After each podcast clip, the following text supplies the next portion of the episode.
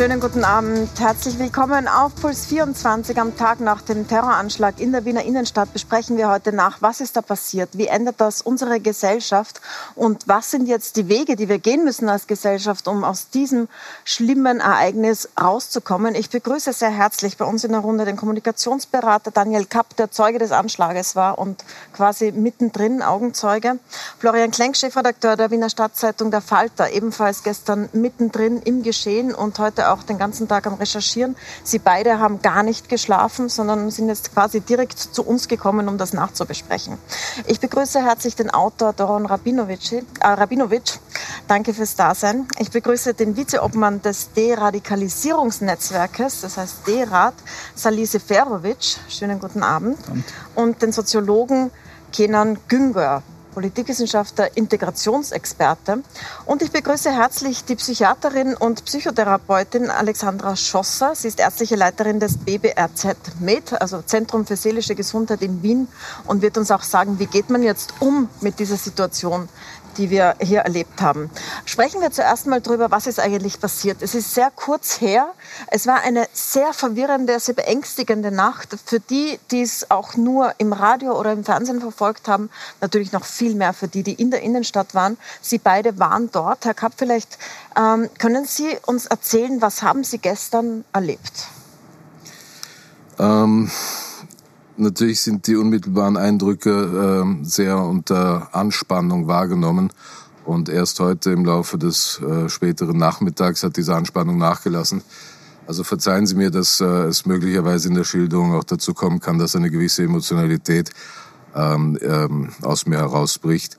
Ähm, ich versuche es chronologisch. Also wir saßen ähm, um ab 18 Uhr im äh, Robertus, einer, einer Bar im Schanigarten, um das, was wir genannt haben, einen Lockdowner äh, noch zu genießen vor, äh, also der planmäßige Covid-Lockdown ähm, angesetzt war.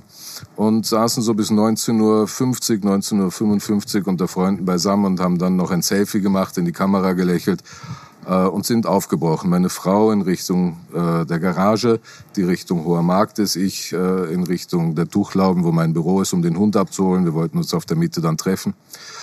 Äh, und ich kann jetzt schildern, wie meine Frau äh, mir dann berichtet hat, sie ist äh, in Richtung Hoher Markt gegangen und dann kamen eben schon bereits aus Richtung Joma Gruppen angerannt, die schrien, es wird geschossen, es wird geschossen, dreht um, es wird geschossen. Und sie hat äh, spontan gesagt, sie hat auf die erste Gruppe mal nicht reagiert, weil das irgendwie irritierend war. Das hat sie nicht einordnen können. Und dann kam ein zweiter Pulk auch gerannt und das hat sie mitgerissen und sie ist auch am am äh, Robertus dann vorbei an der Gruppe dieser Freunde von mir, die dort noch saßen, die, äh, die sie aufgefordert hat, rennt weg, es wird geschossen, äh, die darauf nicht reagiert haben. Ähm, und ist dann zu mir ins Büro gekommen. Wir haben dann äh, vom, äh, von den Fenstern aus beobachtet auf der Tuchlauben, wie dann die Weger, die sehr rasch äh, und die Sicherheitskräfte sehr rasch vor Ort waren und präsent waren. Man hat auch Schüsse dann schon gehört. Ähm, äh, die Tuchlauben hinauf durchkämmt haben.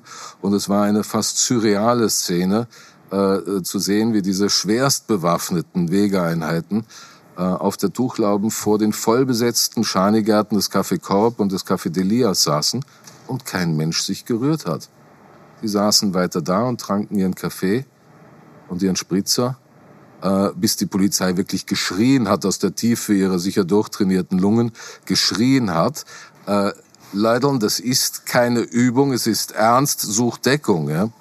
Und dann klärte sich das langsam. Und ich meine, äh, Doron, du wirst es vielleicht nachempfinden können. Äh, äh, in Israel ist der Ruf Mekabel, Terrorist, ein sofort klärt, räumt den Platz auf. Die Leute gehen in Deckung, weil es einen Erfahrungsschatz in diesem Bereich gibt. Oder Schatz ist ein falsches Wort. Eine, eine, eine bittere Erfahrung mit Terrorismus. Hier in, in, in und den gesegneten Hirnen der Wiener gibt es keine Synapse, die ein, ein, ein Rezept Charakter äh, dafür hat, wie du mit so einer Situation umgehst. Da gibt es keinen Automatismus, der ausgelöst wird.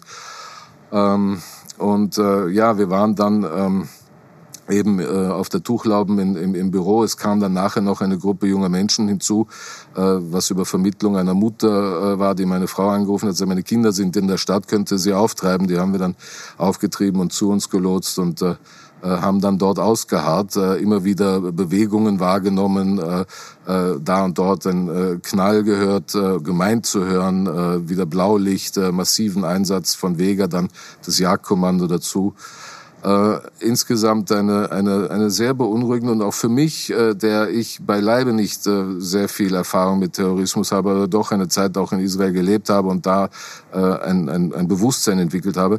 Österreich war für mich immer ein Safe Haven, ein Ort der Selbstverständlichkeit. Ich meine, wenn man länger in Israel ist, dann ähm, äh, gewöhnt man sich daran, einen, Bus zu screenen, wenn man hineingeht, ob deine Tasche jedem Menschen zuordnenbar ist, ob deine Tasche vielleicht allein ist, ob das eine Bombe sein. Das ist eine, wie eine Routine, die automatisch mitläuft. Und wenn man dann wieder in Wien ist, ähm, äh, muss man sich das erst wieder abgewöhnen. Dann muss man oder musste man sich das wieder abgewöhnen. Sagen, ist es vollkommen wurscht, wem die Tasche gehört. Sie wird nicht explodieren, weil es egal ist hier in, in Österreich. Das passiert hier nicht. Und so war das für mich eben äh, sehr beklemmend in etwas, was ich als meinen sicheren Hafen empfunden habe, hier äh, in Wien, im Herzen der Innenstadt, äh, so einer Situation ausgesetzt zu sein. Herr Klenk, auch Sie waren in einer ähnlichen Gegend, auch direkt neben den Tatorten, die waren ja alle nah beieinander. Die Redaktion des Falter ist dort in der Markorellstraße. Ähm, bevor wir zu den Recherchen kommen, die Sie heute gemacht haben, wie haben Sie denn das erlebt? Wie haben Sie als erstes erfahren, was da los ist auf der Straße? war eine wirklich skurrile Situation, weil ich mit, es war so gegen 8 Uhr, ähm, Redaktionsschluss, wir waren mit der Zeitung praktisch fertig und ich stehe noch mit meinem Kollegen Benedikt Narodoslawski und wir denken schon so in die nächste Nummer und wir haben gesagt, wir müssen eine Reportage machen über die, über die Jugendlichen vom Antonsplatz. Das waren diese äh, jungen, ich glaube Türken oder Tschetschenen, die in der Kirche randaliert haben. Und während wir über das reden, sagen wir, eigentlich müssten wir auch wieder über Nizza intensiver berichten. Und beide sagen wir auf einmal, es ist wirklich ein Glück, dass, das, dass Wien einfach davon verschont bin. Und während wir reden, knallt's draußen. Und ich mache noch einen dummen Witz und sage, na schau, da draußen geht's jetzt los. Ne? Und wir waren überzeugt, es waren Böller oder Jugendliche, die da draußen halt im Bermuda-Dreieck ein bisschen krachen lassen. Und in dem Moment pumpert's an die Tür und ich kriege einen Schreck, weil wir so eine, Sicherheit, also eine Hochsicherheitstür haben und zwei Kollegen, Eva Konzert und Lukas Matzinger, klopfen und wollen rein, die waren Zigaretten kaufen und sagen, draußen wird geschossen. Und ich denke mir immer noch, das ist jetzt eine, weiß nicht, Beiselstreiterei oder irgendwie Bauchstich im Tschocherl. Schau aus dem Fenster, sehe sehr viel Polizei, sehe Polizei runterrennen, offensichtlich die Weger, die da von oben von der Tuchlauben kommt. Und dann war es mir sozusagen bewusst, dass das was Größeres ist und hatte dann wirklich, ähm, eigentlich wirklich Angst, dass sich die Richtung Redaktion bewegen könnten. Ja, das wäre ja nicht sozusagen untypisch zu sagen, die kommen jetzt zum Falter. Und wir haben uns darauf in einem, das, das Haus gelaufen, haben alle geschrien, weg vom Fenster, nicht rausschauen. Wir haben uns dann in einen Sicherheitsraum begeben, den wir haben, der keine Fenster hat, den man auch nicht findet. Haben uns dort sozusagen am Boden gesetzt, das Licht abgedreht, die Handys hergenommen und geschaut, was draußen passiert. Und in dem Moment ähm, so 20.25 Uhr, äh, hat der Innenminister angerufen. Äh, wir haben einen Tweet, ich habe einen Tweet abgesetzt und gesagt, ein großes Aufgebot der Polizei. Und da hat äh, Nehammer angerufen und hat uns informiert, dass es einen, äh, möglicherweise einen Anschlag gibt beim Tempel, beim, bei der Synagoge. Man weiß es noch nicht genau, dass dort geschossen wird, dass es einen Verletzten gibt, dass es möglicherweise schon einen Toten gibt und dass wir nicht filmen sollen, dass wir nicht äh, äh, Fotos posten sollen und dass wir über die Twitter-Accounts auch die Bevölkerung oder auch die Kollegen informieren, dass die Leute reingehen, dass es eine gefährliche Situation in der Innenstadt ist, vielleicht auch in den äußeren Bezirken. Und dann haben wir im Grunde genommen dauernd Meldungen bekommen. Ich habe äh, dadurch, dass ich sehr viel mit der Polizei zu tun habe, sehr viele Polizisten, die über WhatsApp mit mir kommunizieren, mir immer wieder was schicken. Und da sind sozusagen praktisch im 10-Minuten-Takt Nachrichten eingetroffen, was in Wien los ist. Es waren Gerüchte, teilweise war es Polizeifunk, der äh, mitgeteilt wurde. Ähm, und das ist eine sehr, war sozusagen auch eine schwierige Situation. Ist man noch Journalist und will berichten oder ist man Betroffener oder soll man jetzt gar nichts machen und es wegstecken, was ich irgendwie auch nicht konnte. Und so sind wir die ganze Nacht dort gesessen und haben dann immer wieder die Videos bekommen, die unmittelbar zwei Häuser weiter aufgenommen wurden von Wohnungen aus den also im zweiten, dritten Stock, wo wirklich aus der Seitenstättengasse dann tatsächlich auf einmal Videos auf unseren Handys waren, wo man diese berüchtigten Bilder gesehen hat, wo eben äh, der äh, Terrorist äh, einfach Leute abgeknallt hat, wirklich, man muss sagen, richtig brutal hingerichtet hat. Und äh, auf einmal war es bewusst, da passiert genau das, was man in Wien bis jetzt nicht kannte, nämlich ein, ein Blutbad. Und wir wussten nicht, wie viele da jetzt sterben. Und wir wussten auch nicht, ob wir da jetzt rauskommen und was da jetzt weiter passiert. Also eine ganz schockierende Szene, die mir noch immer in den Knochen sitzt. Es ist so viel Adrenalin zu sagen, ich weiß nicht, es wird äh, ähnlicher gehen, äh, dass man einfach auch nicht schläft. Das ist eine ganz merkwürdige Situation, dass man berichtet, erzählt, den Leuten mitteilt, was passiert, sich dabei auch irrt. Das passiert die ganze Nacht, dass wir immer wieder auch falsche Nachrichten bekommen. Eine ganz, ganz anspannende Situation. Es war ja auch eine wahnsinnig unübersichtliche Situation. Vielleicht um gleich dazu zu kommen, weil äh, um ihre Emotion von Ihnen beiden auch aufzunehmen, weil man merkt bei Ihnen beiden, ich kenne Sie beide als äh, sehr taffe Menschen, die berichten, die auch in schwierigen Situationen ähm, sich nicht aus der Ruhe bringen lassen. Man merkt bei Ihnen beiden, es hat Sie durchgebeutelt. Naja, es hat, weiß nicht, es hat, das Durchbeuteln hat mehrere Gründe. Einerseits, weil man unmittelbar etwas erlebt oder es nicht erlebt. Das Lokal, in dem hier ein Mensch erschossen wurde, wo wir das Foto sehen mit der Blutlacke, da gehen wir nach Redaktionsschluss hin und äh, essen miteinander noch einen Schnitzel und feiern die neue Ausgabe. Der Montagabend ist der Tag, wo wir den Falter fertig machen. Und wir wollten essen, wir wollten auch einen äh, Lockdowner äh, einführen. Wir wollten essen gehen. Ein Kollege von mir wollte rausgehen und ich, nur dadurch, dass ich ihn noch in dieses blöde Gespräch verwickelt habe, ähm, ist der vielleicht viel, weiß nicht, was passiert wäre, aber ein paar Minuten später rausgegangen und in den paar Minuten später ist auf einmal die schießende Polizei vor der Tür. Also man kriegt auf einmal das, was, ich bin ein Jurist, die Erschütterung der Daseinsgewissheit äh, heißt, nämlich, dass man auf einmal das Gefühl hat, das hätte jetzt ganz knapp, ganz böse ausgehen können für einen selber, aber es ist für Menschen da draußen wirklich böse ausgegangen. Da sind wirklich Menschen gestorben. Und und da ist in mir sozusagen natürlich auch, das ist auch der katharsische Moment, um sich davon zu befreien. Das ist vielleicht so wie bei, weiß nicht, wie bei Ärzten, die dann zu operieren beginnen oder bei Sanitätern, die dann die Verletzten äh, oder die Verwundeten verpflegen. Der Bereich, wo man sagt, zu recherchieren, was ist da los und was ist da passiert? Was war da eigentlich? Und das hat, hat dann sozusagen begonnen, überhand zu nehmen, Gott sei Dank. Äh, Frau Dr. Schosser, ähm, so geht's ja vielen heute. Die Innenstadt war voll gestern, es hat viele direkt getroffen. Noch viel mehr haben sich Sorgen gemacht über Leute, die sie kennen in der Innenstadt, wo sie vermutet haben, die könnten dort sein. Es war so lange unklar. Ähm, als, als äh, äh Psychiaterin und Psychotherapeutin an Sie die Frage, was macht man am Tag danach am besten? Also heute. Also ich denke mir, es ist wichtig, äh, einfach mal versuchen, zur Ruhe zu kommen, äh, einfach sich auch in Sicherheit zu begeben, in einen sicheren Rahmen, sicheren Raum, äh, zu Hause mit Menschen, äh, mit der Familie.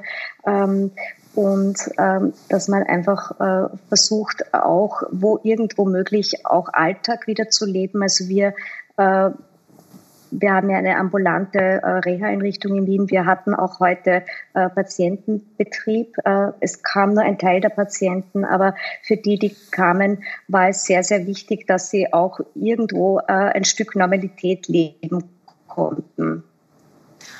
Ähm, Herr, ja, Direktor vielleicht, noch, vielleicht noch ein Gedanke. Ich meine, unter, unter Stress, das hat der Florian sehr gut beschrieben, oder unter dem Druck der Notwendigkeit kann man äh, sehr gut oder können wir beide sehr gut funktionieren. Äh, ich persönlich freue mich darauf, äh, nach dieser Sendung nach Hause zu kommen und wahrscheinlich in den Armen meiner Frau einfach einmal auch zu weinen. Mhm.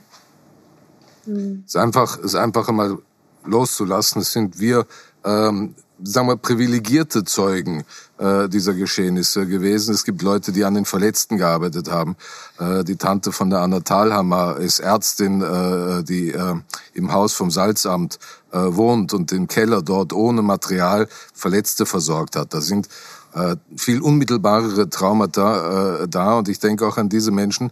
Ich denke mit unendlicher Dankbarkeit daran, dass meine Frau nicht, dass es meine Frau nicht erwischt hat ähm, und ähm, ich glaube, dass dieses, diese, Tra diese Trauer auch zuzulassen und mal rauszulassen, äh, vielleicht, also zumindest für mich, ein, ein, ein sehr wesentlicher Schritt auch heute noch sein wird, das ähm, auch wieder in eine Normalität zu finden. Herr Rabinowitsch, Sie waren auch in der Stadt unterwegs, allerdings ein bisschen früher. Und Sie sind auch Mitglied der jüdischen Gemeinde in Wien. Es ist ja noch nicht ganz klar, war das ein antisemitischer Anschlag oder nicht, was aber schon klar ist, es war die Seitenstättengasse. Also die Videos, die wir kennen, die wir gesehen haben, da sieht man den Täter in der Seitenstättengasse nicht einfach nur durchgehen, sondern er geht dort hin und her. Es ist genau dort, wo er die Menschen angreift. Und die Kultusgemeinde hat auch sofort ein E-Mail verschickt, um sicherzustellen, es war niemand in der Synagoge, es war niemand im Gebäude der Kultusgemeinde.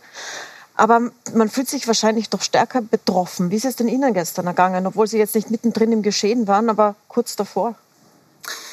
Ja, wir waren äh, kurz davor bei einem Interview, die Familie, äh, meine Tochter meine Frau, wir sind äh, in einem israelischen Lokal gesessen und haben über israelische Kulinarik gesprochen.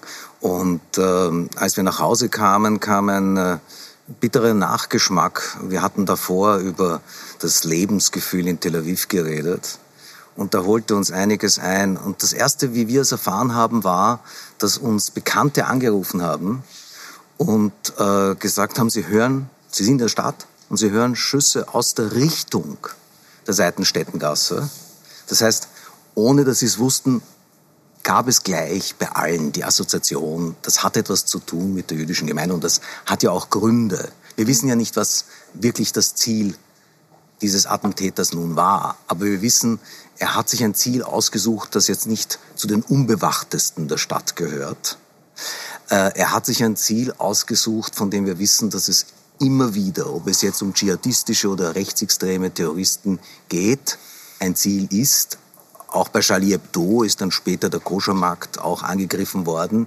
Bei Halle wiederum umgekehrt war es zuerst die Synagoge, die angegriffen worden ist und dann ging der Attentäter rum und hat wahllos Leute umgebracht. Das heißt, man kann sagen, eine, ein Grundstück dieser Ideologie ist, äh, ist dieser Antisemitismus. Und was auch immer sein Ziel war, ohne Zweifel ist er ein Antisemit. Und die jüdische Gemeinde hat ja Erfahrungen mit diesen, mit diesen Attentaten. Ich kann mich noch gut erinnern an das Attentat im Jahr 1981. Ich kann mich auch noch gut erinnern an das Attentat in Schwächert. Ich habe damals übrigens meine Eltern zum Flughafen gebracht, zu jenem Flug und äh, kam, kam zu spät.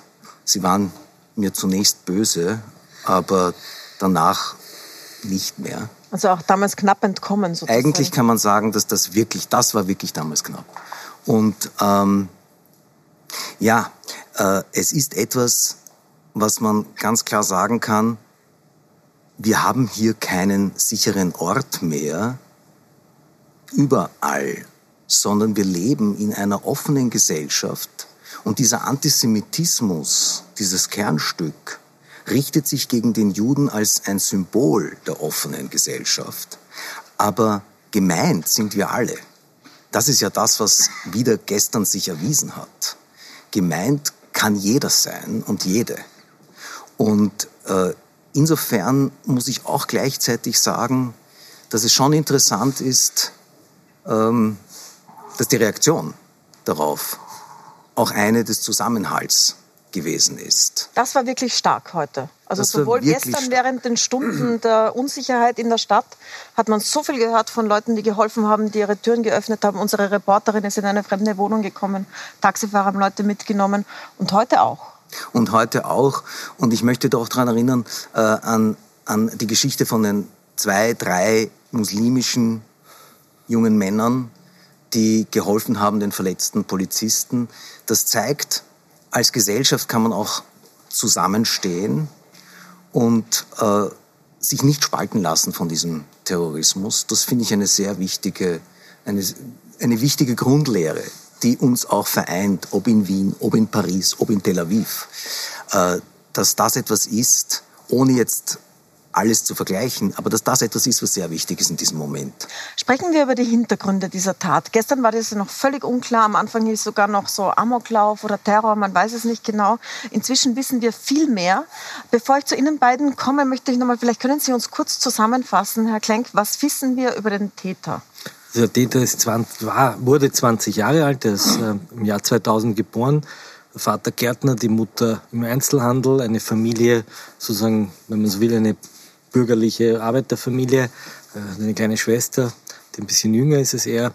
Und äh, ich habe das, ich zitiere jetzt ein sogenanntes Jugendgutachten aus dem Jugendgerichtshof, das wird vorgelegt.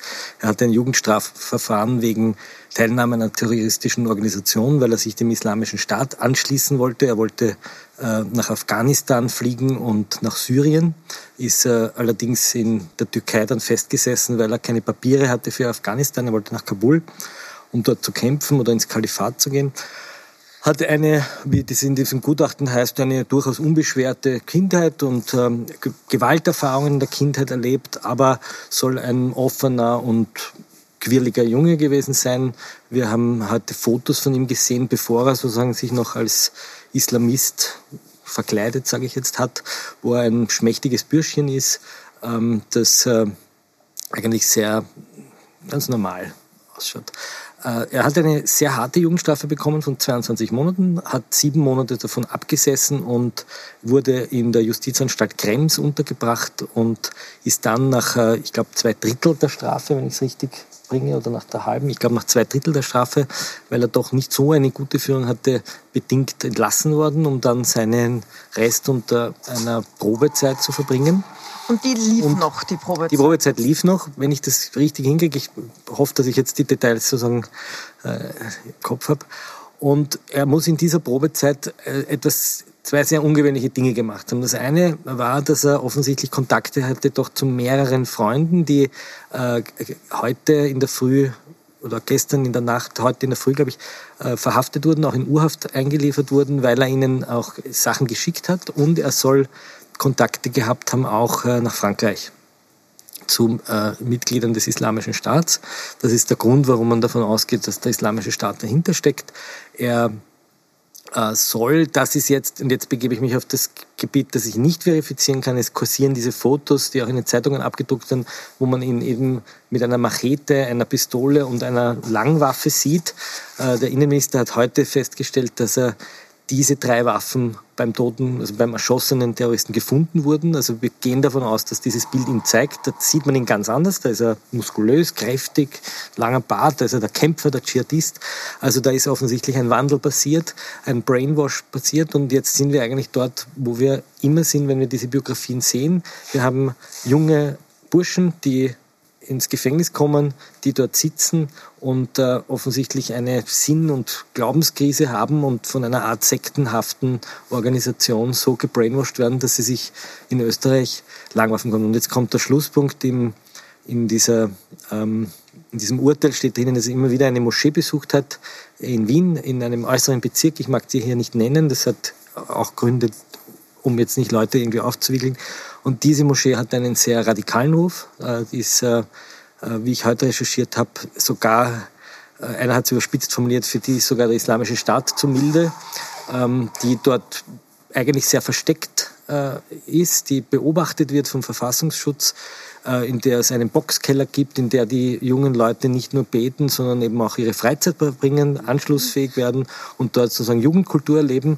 Also ähm, hier wird sozusagen nicht nur Religion gepredigt, sondern auch Freizeitverhalten. Und in dieser Moschee dürfte ihm das Gehirn äh, sozusagen auch gewaschen worden sein. Wir haben heute mit seinem Anwalt gesprochen, der ihn vertreten hat, damals, als er angeklagt wurde. Und ich möchte es kurz einspielen. Nikolaus Rast ist das und er hat uns Folgendes gesagt. Eine Familie, die eine vollkommen normale Familie ist, die damit überhaupt nichts zu tun hat, wo auch die Mutter fix und fertig war, was passiert ist. Deswegen dachten auch alle, das ist ein, eine Flause, die er im Kopf hat. Das hat niemand ernst genommen. Das war ein Fehler. Herr Günger, ähm, Sie sind Soziologe und Sie beschäftigen sich mit solchen jungen Männern. Also Gott sei Dank nicht mit vielen solchen jungen Männern. Das mhm. ist der erste, der in Österreich zur Waffe gegriffen hat. Aber Sie können uns etwas sagen über das Rundherum. Wie passiert etwas? Wie passiert das, dass jemand aus so einer ganz normalen Familie in Österreich geboren, in Österreich aufgewachsen, eine bürgerliche Arbeiterfamilie, hat es der Herr Klenk genannt, zu einem Terroristen wird. Also dieses Phänomen hat ein Muster und es gibt so drei, vier verschiedene Muster dieser Radikalisierung und das ist eins davon. Ähm, wir haben eine Gruppe, die wirklich eher sozusagen sehr stark psychische Probleme haben. Wir haben eine Gruppe, die eher wirklich auch eine soziale Verrohung insgesamt haben, auch, auch wirklich sadistische Dominanzbedürfnisse hat zugleich auch damit tilgen. Und dann haben wir eine Gruppe, die selber nicht religiös ist, meistens. Äh, eher sehr, gemein ist, dass sie sehr stark nicht hier gerade äh, in der Bildung performen, also soziale Underdogs. Und das Phänomen ist natürlich, wenn sie in einer Gesellschaft leben und als junger Mann und die Perspektive haben, das Leben, was auf sie wartet, ist bestenfalls Tristesse dann ist sozusagen, dann gibt es so eine Sinnentleerung und auch keine Spannung, nichts Besonderes. Und wenn Sie dann in eine Gruppe hineinkommen, in eine Umgebung kommen, die Ihnen sagt, du bist was Besonderes, wir sind eine, sowas wie eine auserwählte Gruppe, unsere Brüder und Schwestern, die dort in Syrien umgebracht werden, zu schützen. Wir kämpfen für sozusagen etwas Göttliches und es ist eigentlich eine historische Mission und du bist ein Teil dessen. Dann ist das sozusagen eine, gibt es jemanden diese Besonderheit, die wir alle brauchen, diese Idiosynkratie, die wir dann brauchen. Und somit kommt eine sozusagen eine Sinnhaftigkeit ins Leben hinein, die sie sonst in der Belanglosigkeit des Alltags nicht finden. Das ist sozusagen die Sinndimension und vor allem diese Selbstaufwertung. Also es gibt da sozusagen, sind dann auf einmal was sozusagen wie ein Berufener für etwas. Das andere ist, und deswegen noch der Begriff des Sektenhaftes, ist, dass sie eigentlich sowas wie eine emotionale Vollintegration bekommen in eine Gruppe. Sie sind auf einmal Brüder und Schwestern von Menschen. Sie äh, bekommen so eine Form von Schicksalsgemeinschaft und Zuneigung, die sie sonst vielleicht in vielen Bereichen des Alltags nicht bekommen. Und sie sind ein Teil dieser exklusiven berufenen Gruppe. Das ist dann diese soziale Dimension, die einen dann aufhebt. Es ist am Anfang auch ein Ungerechtigkeitsempfinden mit dabei. Und dann kommt natürlich sozusagen diese theologische Dimension, dass sie sagen, wenn Gott und der Koran das absolut Richtige sind, dann ist alles, was da drin steht, das absolut Richtige und alles andere aber das absolut Falsche und das Feindliche.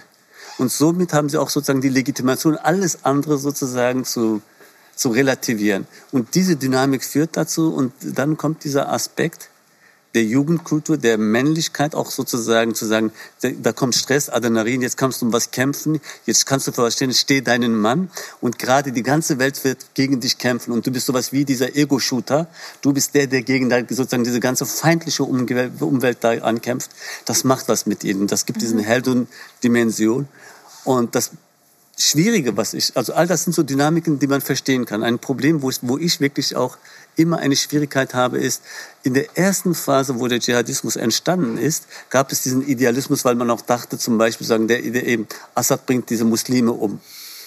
Im Laufe dessen hat man gesehen, was der IS tut. Es gab in der Tat viele Jugendliche, die davon abgeschreckt sind, als man die Gräueltaten des IS gegangen, gesehen hat. Und ich würde schon unterscheiden zwischen der ersten Gruppe, die zum Dschihad gezogen sind, und in der zweiten Phase, wo man im Wissen dessen, was diese Dschihadisten dort tun, trotzdem hingegangen ist. Bei ihm bei dem Vorfall, bei dem, bei dem Dschihadisten jetzt, hat mich eher überrascht. Er ist ja relativ spät eingestiegen. Also 19, also wenn ich das, wenn mich das nicht täuscht, 2018 war das, korrigiere mich bitte. 2018. Genau. Und das ist eigentlich aber schon längst, der islamische Staat ist dann nicht mehr sozusagen in der Hochblüte und hat nicht diesen großen Zulauf und vermutlich deswegen wollte er auch eher nach Afghanistan statt nach mhm. Syrien, weil sie dort unter, sehr stark unter Beschuss waren. Dass einer dann hingeht und anschließend in den Dschihad will, wird er von dem Land, den er sozusagen dann hasst und die Ungläubigen sind, von denen zurückgehalten. Das übt eine bestimmte Frustration aus. Und ich würde auch sagen, vielleicht in, in wirklich auch in eine Vermutung, die ich habe. Ich habe mich gestern gefragt, warum passiert das heute? Warum jetzt? Und warum fängt er vor einer jüdischen Synagoge an und geht von dort aber ins Bermuda-Dreieck. Warum geht er nicht sofort ins Bermuda-Dreieck? Warum sozusagen, oder bleibt er nicht vor der Synagoge stehen? Und wenn, es wäre wirklich in der Tat noch zu überprüfen. Aber es hatte was für mich Unkoordiniertes dabei. Vor allem, wenn jemand sozusagen alles so vorbereitet hat, also eine Kalasch, eine Kalaschnikow, das ganze, die Munition, die Attrappe. All das braucht eine ganz große Vorarbeit. Wer so das alles vorarbeitet, das wundert mich, dass sie dann so eigentlich konfus davor gehen. Gott sei Dank ist es sozusagen nicht schlimmer gekommen, aber ich vermute, und das wäre wirklich zu überprüfen, dass damit eigentlich was ganz anderes geplant war, was viel Größeres, aber der Lockdown, der so kurzfristig kam, das letzte Woche wussten wir das nicht, wann er kommt, dann einen Strich durch die Rechnung macht und dann sozusagen er sagt, der letzte Tag, wo noch Menschen draußen sind und diesen sozusagen das noch zusammengesellen, wo kann ich noch den größten Schaden anrichten? Und dann vermutlich Reflex sagt, ah, da ist eine jüdische Synagoge, ich gehe mal davor hin. und ah, es ist zu, schieße, fange von hier an und ich gehe dann in das Bermuda-Dreieck hinein und versuche so viele Menschen mit runterzureißen. Deswegen glaube ich, dass sozusagen möglicherweise das äh, zu einer es dadurch Gott sei Dank weniger Menschen gestorben sind, aber ich glaube, es war vielleicht auch was anderes dahinter. Ähm, es war jetzt viel die Rede von dem Täter und auch von den, von den Bildern, die teilweise abgedruckt sind. Ich sage Ihnen vielleicht, warum wir die nicht zeigen. Wir haben schon seit längerer Zeit, also seit die IS entstanden ist, eine Richtlinie entwickelt, wie wir mit Terror umgehen und ähm, haben das gemeinsam auch mit den Radikalisierungsexperten, Soziologen und Psychologen entwickelt und haben beschlossen, wir nennen keine Namen, die man dann googeln könnte. Wir zeigen diese Bilder nicht, wir zeigen keine Bekennervideos und wir verbreiten keine Videos, die das tun, was der Terror will, nämlich Angst und Schrecken verbreiten. Also keine blutigen Videos. Das haben wir entwickelt für Syrien. Das haben wir gestern auch angewendet und machen das auch jetzt. Deswegen werden Sie diese Fotos nicht zu sehen bekommen und auch die Videos nicht zu sehen bekommen. Diese Überhöhung der Täter hat gestern ja nicht funktioniert. Bicken geblieben ist ihm, dass in einem äh, der Videos, die kursiert sind, ein Augenzeuge aus dem Fenster schaut und ihm nachschreit, dem schießenden Täter aus dem Fenster rausschreit, schleicht dir, du Arschloch. Eine sehr wienerische Reaktion, die jetzt auf den Titelseiten ist. Ich glaube, auch der Falter hat diesen Titel gewählt, die Taz hat heute so getitelt. Also das ist mal nicht gelungen, diese Selbstüberhöhung. Ähm, wir haben es ihm sogar über den Kopf geschrieben. Ne? Also wir haben ihn äh, richtig wir, wir, wollten schon zeigen, dass es ihn gibt, aber wir haben sozusagen richtig über das Gesicht drüber geschrieben, um genau diese Heldenpose zu zerstören mit diesem. Wort. Für mich ist interessant, nur ganz kurz, dass eine Attrappe mit herumgetragen hat. Die Sprengstoffgürtelattrappe. Und das finde ich ja. insofern interessant, als dass das auch etwas über unsere, über unsere Reaktion sagt und auch über die Medien. Denn den Sender zu dieser Attrappe, zu dieser Bombe, also nicht ohne Sprengstoff, Bombenattrappe, diesen Sender haben wir in der Hand. Mhm. Und wie wir damit umgehen, macht eigentlich aus, ob er, ob sein Kalkül aufgeht, uns nur in Angst und Schrecken zu jagen. Das heißt, äh, hier haben wir die Möglichkeit, anders zu reagieren als manche Medien, die dann mit diesen Videos, Boulevardmedien, die dann mit diesen Videos eben versuchen, eigentlich noch den Terror in der Gesellschaft weiter anzufahren und damit Quote zu machen. Und, und das, das, Geschäft des Terrors zu verrichten. Genau. Aber ich meine, es ist gut, dass wir die Richtlinien vorher gehabt haben. In der Schnelligkeit entscheidet man dann, wie man entscheidet. Wir haben diese Richtlinien, wir machen sowas nicht grundsätzlich auf äh, Puls 4 und Puls 24. Wollten Sie noch was dazu sagen? Dann? Ja, bitte. Ähm, ich, äh, Sie sind Deradikalisierungsexperte und nicht nur Experte, sondern sie arbeiten mit äh, ihrem Verein in den Gefängnissen genau mit solchen Leuten, auch mit diesem jungen Mann wurde im Gefängnis gearbeitet und der wurde ja nicht zuletzt deshalb früher entlassen, weil man ihm geglaubt hat, dass es geklappt hat, die Deradikalisierung. Also man hat offenbar, während er im Gefängnis war, gedacht, okay, Jetzt ist er kein radikaler Dschihadist mehr, sondern jetzt kann er sich wieder in die Gesellschaft einfügen. Etwas, was man auch bei anderen Attentätern gesehen hat, in Frankreich zum Beispiel. Ähm, wie passiert sowas? Also ich würde das vielleicht etwas anders formulieren. Ähm, wir betreuen äh, Personen in, in Haft und auch danach schon seit Ende 2015. Und äh, auch bei ihm war es der Fall, dass es äh, sozusagen eine äh, Entlassung gegeben hat vor Ende seiner Haftstrafe. Das ist nichts Ungewöhnliches, weil es sich um einen sehr jungen äh, Täter handelt, der erstmals in Haft war. Äh, und natürlich war man nicht der Auffassung, er sei jetzt sozusagen geheilt und ungefährlich und dergleichen, wenn man das so formulieren möchte, sondern er hat ja alle diese Auflagen bekommen, dass er eben frühzeitig entlassen wird, aber trotzdem weiter sozusagen auch in Betreuung bleiben äh, muss. Und äh, es stand also nicht im Raum, er sei bereits deradikalisiert, sondern man hat gesagt, unter gewissen Auflagen äh, soll er entlassen werden. Also ähm, aber wie weit war er denn auf diesem? Gibt es diesen Weg zur Deradikalisierung? Und wenn es den gibt, wie weit war er auf diesem Weg? Äh, ist, äh, ja, also es kann, kann ich jetzt so äh, nicht direkt beantworten. Es ist natürlich so, dass die Radikalisierung ein vielschichtiger Prozess ist. Es kommt sehr darauf an, wie die Personen auch äh, äh wirklich äh, ticken, äh, welche Gründe sie hatten. Herr Günther hat das schon ausgeführt, äh, warum sie überhaupt sozusagen in, in dieses Phänomen hinein äh, gedriftet sind. Äh, was da die Motivationen dahinter waren. Und natürlich kann es ein Erfolg sein, sozusagen die oberste Stufe einmal der, der Deradikalisierung, dass man eine Person so weit bringt, dass sie nicht mehr Gewalt befürwortet oder eben auch nicht mehr straffällig äh, wird, wie es äh, zahlreiche positive Beispiele gibt. Die zweite Stufe wäre dann, und das ist natürlich ein wesentlich langfristigerer Prozess, ihm auch ideologisch sozusagen so weit Alternativen anzubieten, dass er sich äh, von der Weltanschauung, die er hat, äh, mit den diversen Feindbilden, die auch schon thematisiert wurden teilweise, äh, dass er sich davon distanziert.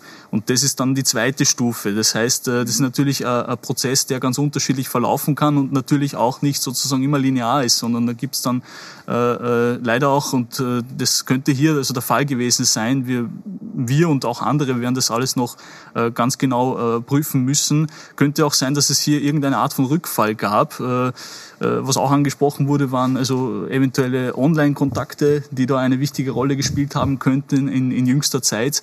Äh, alles das wirkt momentan wahrscheinlich, aber ich kann es noch nicht mit Sicherheit sagen.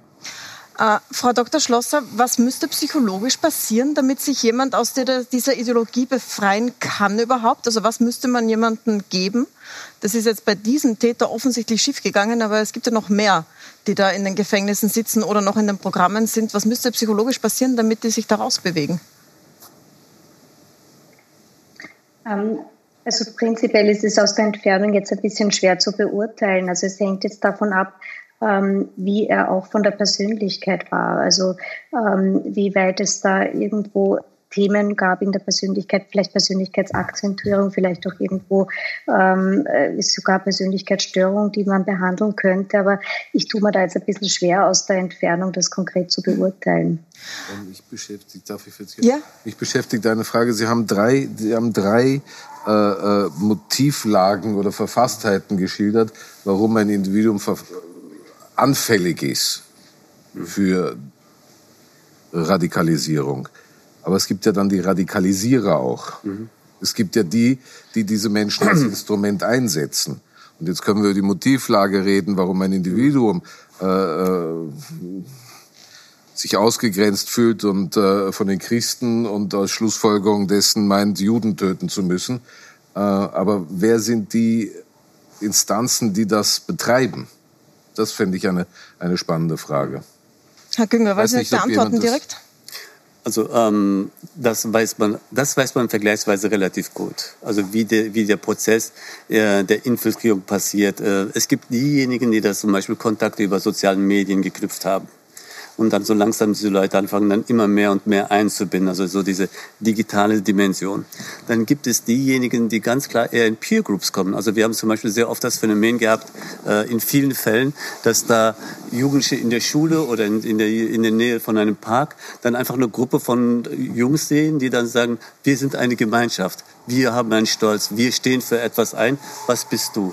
Und wenn man Teil dessen will, wir haben sogar wirklich zum Beispiel Kinder gehabt, die überhaupt nicht mal religiös, nicht mal dem Islam angehören, aber eigentlich um ein Teil der Gruppe zu sein, dann sich mit reingeben und dann da äh, diese Begebung passiert. Und dann gibt es noch andere Stufen dabei. Also das ist mittlerweile sehr gut ausgeleuchtet. Welche Rolle spielen Moscheen dabei, in, also wenn man jetzt in Österreich bleibt? Genau. Hm? Also ich glaube, also ich glaube, wir wissen es. Es gibt sozusagen die Moschee, von der du gesprochen hast. Es gab sozusagen noch zwei, drei andere Moscheen. Das sind keine Moscheen, die übrigens im Rahmen der islamischen normalen Glaubensgemeinschaft funktionieren. Das sind so Hinterhof- und Kellermoscheen zum Teil, wo in der Tat auch noch, äh, wo diese sozusagen für die dschihadistischen Gruppen sind diese ganzen normalen Moscheen schon fast sowas wie Haram. Da gehen sie nicht hin. Das ist sozusagen was ganz anderes. Und die haben ihre ganz kleinen Inkubationsorte und wo die Jugend kulturell hingehen. Dort wird zum Beispiel auch meistens nur Deutsch gesprochen, weil sie in der Tat sowas Internationales haben, dass da Türken, Kurden, also mit verschiedenen Sprachen, Albaner, Tschetschenen mit dabei sind. Und die Verkehrssprache ist das sozusagen das Deutsch. Das ist in vielen klassischen Moscheen nicht der Fall, wo eine Sprache gesprochen wird.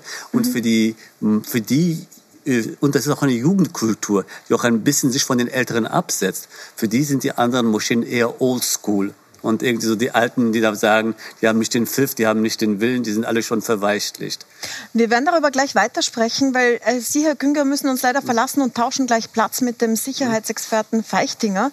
Dann sprechen wir über die Moscheen, darüber, wie der IS aufgestellt ist derzeit in Europa und in Österreich. Aber ich möchte Ihnen, ähm, bevor Sie uns verlassen müssen, noch eine Frage stellen zur Auswirkung jetzt.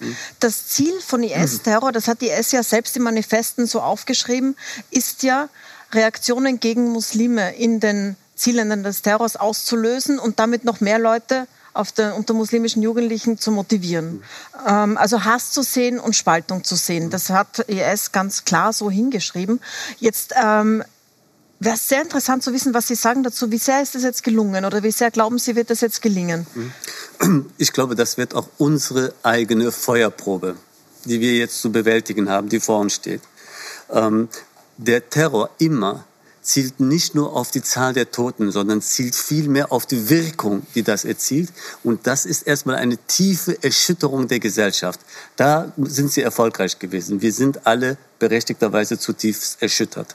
Und übrigens, es gibt auch einen Zusammenhang.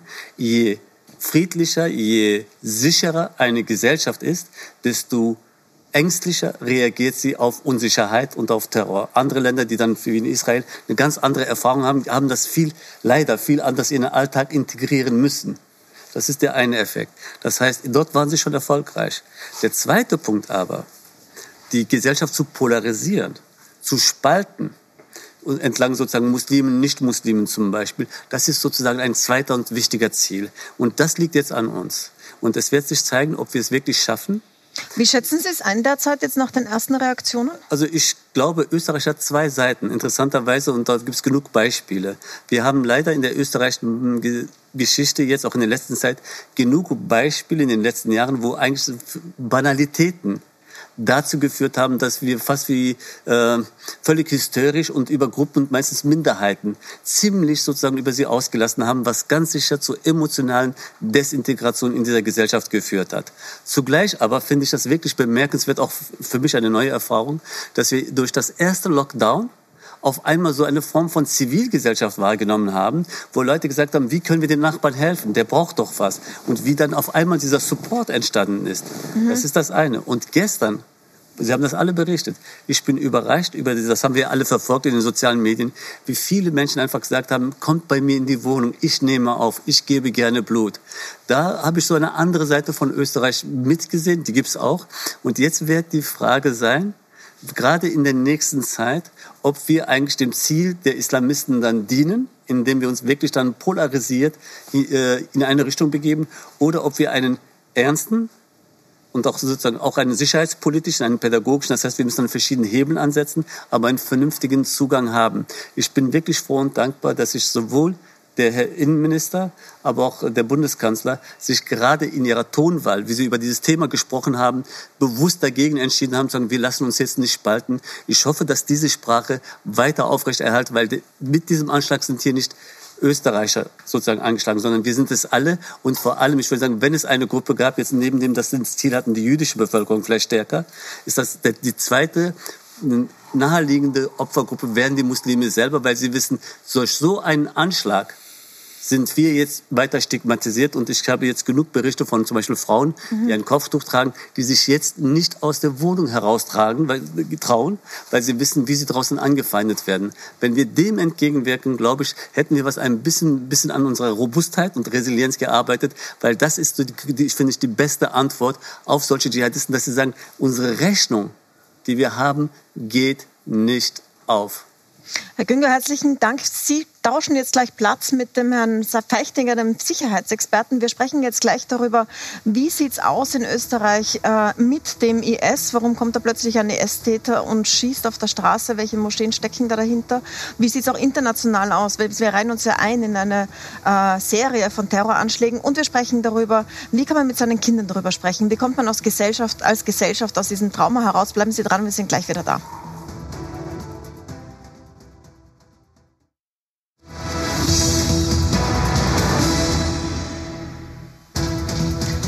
Willkommen zurück bei uns auf Puls 24. Wir besprechen die Nacht des Terrors in Wien nach. Ein einzelner Täter offenbar hat in Wien mehrere Menschen erschossen, wild um sich geschossen, beginnend bei in der Seitenstättengasse bei der Synagoge, aber dann gerichtet an alle, die sich gerade im Ausgeviertel befanden.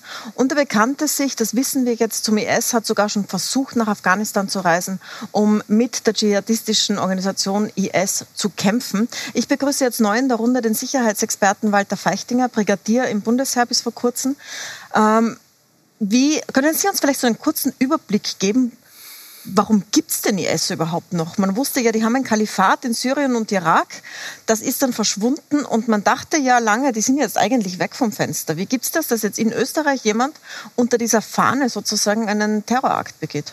Weil es ein großer Irrtum ist zu glauben, dass die IS verschwunden ist. Und die UNO hat zum Beispiel Anfang 2020 davor gewarnt in einem großen Bericht, dass die IS eben nicht verschwunden ist, in den Untergrund abgetaucht, in Syrien und auch im Irak. Er ist höchst aktiv die ganze Zeit gewesen in Afghanistan und an anderen Orten in Afrika oder auf der arabischen Halbinsel. Das heißt, wir haben hier ein falsches Bild eigentlich, dass die IS besiegt worden wäre. Das ist überhaupt nicht der Fall. Und schon gar nicht ist die Ideologie besiegt worden. Und daher ist es nicht verwunderlich, so bedauerlich das auch ist, dass es solche Einzeltäter gibt oder vielleicht auch Gruppierungen, die noch voll dieser Ideologie folgen und versuchen, hier ihre Attentate zu machen. Das reiht sich ja ein in einer Reihe von Terroranschlägen, die wir jetzt erlebt haben, vor allem in Frankreich jetzt in letzter Zeit, aber auch äh, in Deutschland gab es äh, Terrorattacken. Ähm, ist es so, ist es nur ein Gefühl von uns, weil wir rein sehen wollen, dass, man, dass sich das da einreiht? Oder gibt es sowas wie eine neue Terrorwelle in Europa? Nein, für mich reiht sich das eigentlich schon ein. Ja, wir haben diese Serie mindestens seit 2015. Wir hatten schon vorher, 2004, 2005, da war aber Al-Qaida der große Treiber dahinter. Und seit 2015 haben wir eben die Anhänger des sogenannten Islamischen Staates, eine brutale Terrororganisation, die es nach wie vor schafft, hier junge Leute so zu instrumentalisieren, dass sie bereit sind, dafür sogar ihr Leben zu opfern. Und wir haben hier eben über fast ganz Europa hinweg seit 2015 immer wieder Terroranschläge. Und ein wesentliches Merkmal dieser Terroranschläge ist, dass es immer mehr Opfer fordert. So gesehen ist Wien fast eine Ausnahme. Gott sei Dank, würde ich dazu sagen. Aber wir haben viele Terroranschläge gesehen, wo es zig, fast bis zu 100 oder mehr als 100 Opfer gegeben hat. Und das ist schon eine Reihe, die sich hier aufzeichnet und da passt Wien aus meiner Beurteilung hinein. Reden wir ein bisschen darüber, was die Szene da in Österreich ist. Herr Klenk, Sie haben zuerst angesprochen, äh, es gibt zum Beispiel eine Moschee in einem Wiener Außenbezirk, wo sich dieser Täter oder andere Täter radikalisieren. Können Sie ein bisschen so Ihren, Ihren Blick auf diese Szene teilen, den Sie derzeit ja, ich, haben? Ich, man kommt in diese Moschee als normalerweise nicht hinein. Ich, ich zitiere aus einer Studie, die äh, von Thomas Schmiedinger erstellt wurde fürs Institut für Rechts- und Kriminalsoziologie, wo äh, eben auch über eine, eine dieser Moscheen berichtet wird, die äh, sozusagen den, den IS fast schon als zu, zu mild betrachtet. Und das Interessante daran ist eben diese Mischung aus ähm, Freizeiteinrichtung und auch theologischer Indoktrinationsstube. Ich hatte einmal das Vergnügen mit Nico Brucher, einem Experten, äh, an einem Kaffeeaustisch zu sitzen, der mir mal nur eine, eine Telegram-Gruppe äh, gezeigt hat, wo sich junge Islamisten gegenseitig äh, in einen religiösen Diskurs versponnen haben. Das war wie ein, ein Gewurdel von Suren, die sie sich gegenseitig äh, äh, und, und, und ich bin, kein, ich bin jetzt kein Religionsexperte, aber es war beeindruckend zu sehen, dass hier sozusagen nicht nur einfach diskutiert wird, sondern dass hier religiös argumentiert wird und dass es eine Welt ist, die uns eigentlich völlig fremd ist. Und das führt eigentlich jetzt in dem Fall schon zu zwei Fragen. Das eine, eine, eine, eine sozusagen Frage, die den Staat betrifft, ist, wie es eigentlich sein kann, dass jemand, der auf Bewährung draußen ist, von dem der Staat weiß, der geht so weit, dass er schon Richtung Kabul fliegt, der gehört zu den rund 100, korrigieren Sie mich, 100 ausreisewilligen Islamisten in Österreich, also eine kleine Gruppe. Ich habe heute die Zahl von 98 gehört, die bereit sind, ins Ausland zu reisen. Und da frage ich mich schon, äh, warum wird so jemand nicht überwacht? Der hat einen Instagram-Account offensichtlich, auf dem er heute äh, ein paar Stunden vor dem Anschlag die Tat angekündigt hat. Ähm, jetzt frage ich mich, sitzt da eigentlich jemand im Landesamt für Verfassungsschutz, der solche Accounts anschaut? oder beschäftigen sich die nur mit der BVD und der LVD, also BVD-Affäre oder mit ihren äh, Intrigen? Ähm, und das sind ein paar Fragen, die man klären muss bei aller Konsenssuche, was sozusagen hier in der Sicherheitsbehörde los ist. Herr Feichtinger, wie kann das sein? Wie kann weil man das soll sein? den Krimi nicht von hinten erzählen, aber da stelle ich mir schon ein paar Fragen. Das ist nicht irgendjemand, der sich da heimlich reingeschmuggelt hat oder der auf einmal äh, radikalisiert wurde, sondern der war am Radar, der saß im Knast, der war in Bewährung, der war in ihrer Betreuung, der war äh, im Visier der Sicherheitspolizei und des Verfassungsschutzes.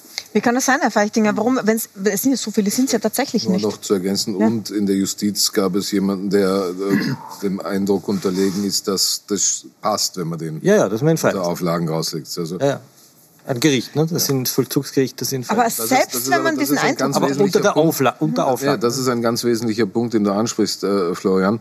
Äh, und das ist ein Teil der Zivilität unserer Reaktion, dass die Mittel des Rechtsstaates, ja, und da möchte ich dich bekräftigen, unsere Antwort werden und müssen immer sein die Mittel des Rechtsstaates und keine Radikalisierung unsererseits. Ja, ja. Aber der Rechtsstaat hat in dem Fall sozusagen auch einen, das muss auch ein, ein sozusagen ein, eine nachrichtendienstliche Aufgabe sein oder auch eine sicherheitspolizeiliche Aufgabe. Also die eine Frage ist ja, warum konnte der auf Bewährung raus? Da hat heute auch der Innenminister schon die Justiz kritisiert, hat gesagt, es war offensichtlich ein Fehler, dass der nicht noch in Haft sitzt, sondern rausgekommen ist. Die andere Frage, Herr Feichtinger, ist aber, wenn der jetzt auf Bewährung draußen ist und es gibt nur ein paar Dutzend, hundert oder so, die tatsächlich schon mal weggefahren sind, um zu kämpfen, wie kann das sein, dass der Stunden vor einem Attentat das ankündigt, öffentlich auf Social Media und trotzdem schrillen nirgendwo die Alarmglocken? Ich bin jetzt kein Vertreter des Bundesamts für Verfassungsschutz und Terrorismusbekämpfung, aber ich kann mir vorstellen, das ist auch die Frage, die derzeit intern absolut im Zentrum steht, wie so etwas möglich ist. Ich meine, es gibt sicher viele Erklärungen, dass man zu wenig Kapazitäten hat, zu wenig Ressourcen hat. Es gibt oft so banale Erklärungen, die man gar nicht für möglich halten würde. Das soll keine Entschuldigung sein, sondern das ist sicher etwas. Ich spreche Sie jetzt auch gar nicht als jemanden Nein, nein. an. Sie müssen sich nicht verteidigen, sondern uns, mich interessiert Ihre Expertise da drinnen, Ja. weil Sie haben ja doch sehr viele Zeit Ich in glaube, diesen wir sehen das ja nicht nur in Österreich, so wie jetzt im konkreten Fall, sondern Mhm. auch in anderen Ländern, dass das immer wieder passiert ist. Hier gibt es offensichtlich Lücken, entweder im Rechtssystem, dass man gar nicht die rechtlichen Handhaben hat, oder im personellen System, im Ressourcensystem, dass Leute Fehler machen. Da gibt es unglaublich viel. Aber das ist etwas, wo man in Zukunft sicher wesentlich genauer hinschauen muss und wo man hier das genau nachvollziehen muss, wie das geht. Und hier braucht man eine lückenlose Kette. Von der Justiz beginnend bis zur Rechtsprechung, bis zu den rechtlichen Grundlagen, bis zu denen, die es dann tatsächlich operativ umsetzen müssen, die eben diese Überwachung durchzuführen haben. Aber Der das hat ist sich schon ja eine sehr aufwendige Sache, auch möchte ich noch der Vollständigkeit halber erwähnen. Der hat sich ja auch offensichtlich Waffen bestellt. Ich habe heute mich ein bisschen umgesehen auf Seiten, auf denen ich normalerweise nicht unterwegs bin, von so Waffenexperten, die sagen, äh, das könnten Waffen sein, die vom Balkan kommen. Das ist ja auch eine seine Familie ist ja serbische, von eine dort. serbische Langwaffe, äh, die in Serbien verwendet wird. Also es ist keine, glaube ich, nicht eine Kalaschnikow. Ich bin kein Waffenexperte, aber ich weiß, dass es jetzt eine serbische irgendwas Nummer ist. Ähm, ich wollte einen Punkt noch sagen, das Innenministerium, das, dem ich diese Frage gestellt habe, die haben den Ball an die Justiz gespielt. Die haben gesagt, Justiz hat ihn sozusagen unter eine Bewährung gestellt. Es dürfte über von Neustadt äh, in, in Bewährungshilfe sein. Und äh, die haben gesagt, in, eben der, der Verein Derat hat sozusagen bestätigt, dass sie sich diesen, dieser Deradikalisierung widmet. Das heißt, und das die haben sich sozusagen Innenministerium hat den Ball direkt an Sie gespielt, sozusagen. Ja, also ich glaube, dass hier viele Faktoren, wie es auch der Herr Brigadier Feichtinger bereits gesagt hat, äh, eine Rolle spielen und dass man natürlich äh, jetzt, äh, also logischerweise natürlich schaut äh, und, und auch nachfragt, wo ist da was schiefgelaufen und wie konnte das passieren. Das ist eine ganz äh, selbstverständliche Reaktion. Es werden jetzt sehr viele Behörden und Vereine eben sich genau diese Fragen stellen müssen, auch unser Verein, ganz klar. Ähm, aber wo es jetzt dann wirklich sozusagen die Hauptverantwortung liegt, also kann ich jetzt äh, in dem Moment noch nicht beurteilen. Vielleicht machen wir einen Schritt weiter, weil dieser Täter ist erschossen worden von der Polizei gestern. Der ist jetzt nicht mehr gefährlich, der ist aus dem Verkehr gezogen. Es war auch nur einer offenbar. Aber es gibt ja weitere, die entweder schon auffällig geworden sind oder vielleicht einfach so ähm, herumschweben, ohne dass man genau weiß, wer sie sind und wo sie sind. Machen wir mal den Schritt dorthin, und sagen wir, wie verhindert man denn den nächsten Schritt, dass sich die radikalisieren? Herr Kapp, Sie wollten noch was dazu Wenn ich, sagen. wenn, ich, wenn ich höre, dass der einen Instagram-Account hatte, dann wird er nicht nur das BVD oder das LVD als Follower gehabt haben, dann wird er einen ziemlichen Freundeskreis gehabt haben. Äh, und wenn dort niemandem aufgefallen ist, dass der Pläne hat, sagt das auch etwas über diesen Freundeskreis aus. Äh, ich bin äh, mir nicht sicher, ob uns jetzt in dem ähm, Moment hilft, zwischen Innenministerium und Justizministerium hin und her zu zeigen oder zu sagen, oder hier in so eine, so eine Schuld- oder Fehlersuche zu gehen. Natürlich, der Rechtsstaat kann sich Mittel aneignen, die weitergehen als vieles, was wir in unserer offenen Gesellschaft gerne hätten an Überwachung. Das ist alles möglich, technisch noch viel mehr. Ich erinnere nur an die Diskussion um die Corona-App, die freiwillig gewesen wäre, wo man hätte Krankheit verhindern, äh, mit beitragen können. Nein, großer Aufschrei. Ja, das alles ist technisch machbar an Überwachung. Es gibt wunderbare Programme. In Israel gibt es äh, äh, äh, AI, Artificial Intelligence, die haben Verhaltensmuster von Selbstmordattentäter analysiert und können sozusagen, da rennt das durch die sozialen Netzwerke, ohne dass ein Mensch überhaupt äh, da äh, am Monitor sitzt und wirft aus die Wahrscheinlichkeit eines, äh, eines ähm, äh, äh, Attentäters in den nächsten 48 Stunden. Und dann geht, das ist noch keine Vorteile, sondern aufgrund der, des, des Postings und des mhm. äh, Agierens. Äh, und so werden Leute auf dem Weg zum Meta-Attentat aufgefangen.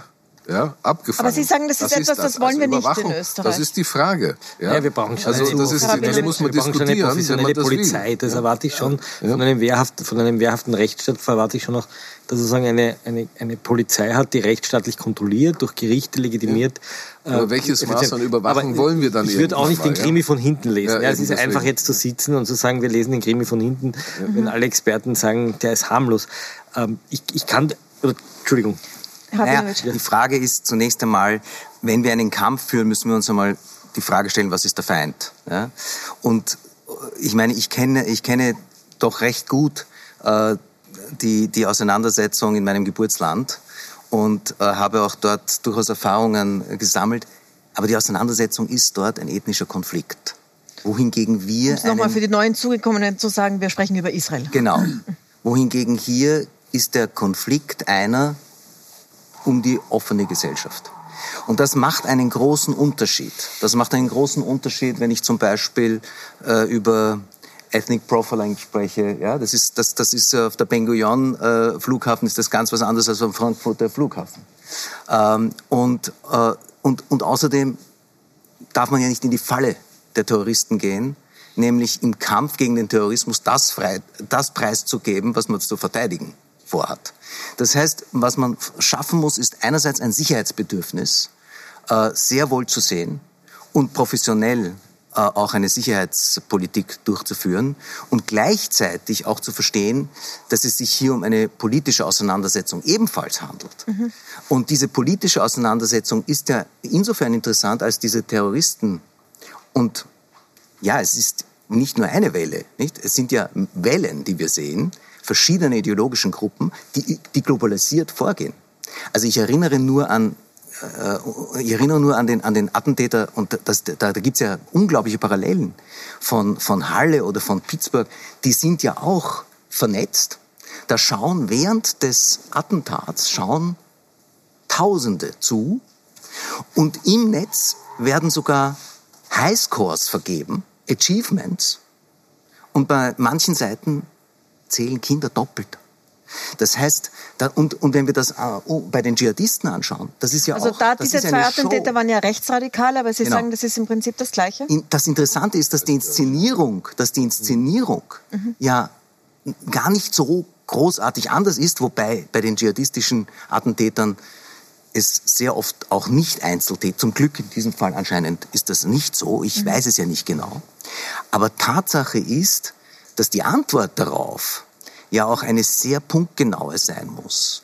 Und hier ist, geht es ja auch darum, einerseits nicht in die antimuslimische Hetze zu verfallen, aber andererseits den politischen Kampf im Auge zu behalten gegen die Dschihadisten, wenn man mit ihnen auch, äh, wenn man, wenn man auch sicherheitspolitisch, also mit der Exekutivgewalt gegen sie vorgeht.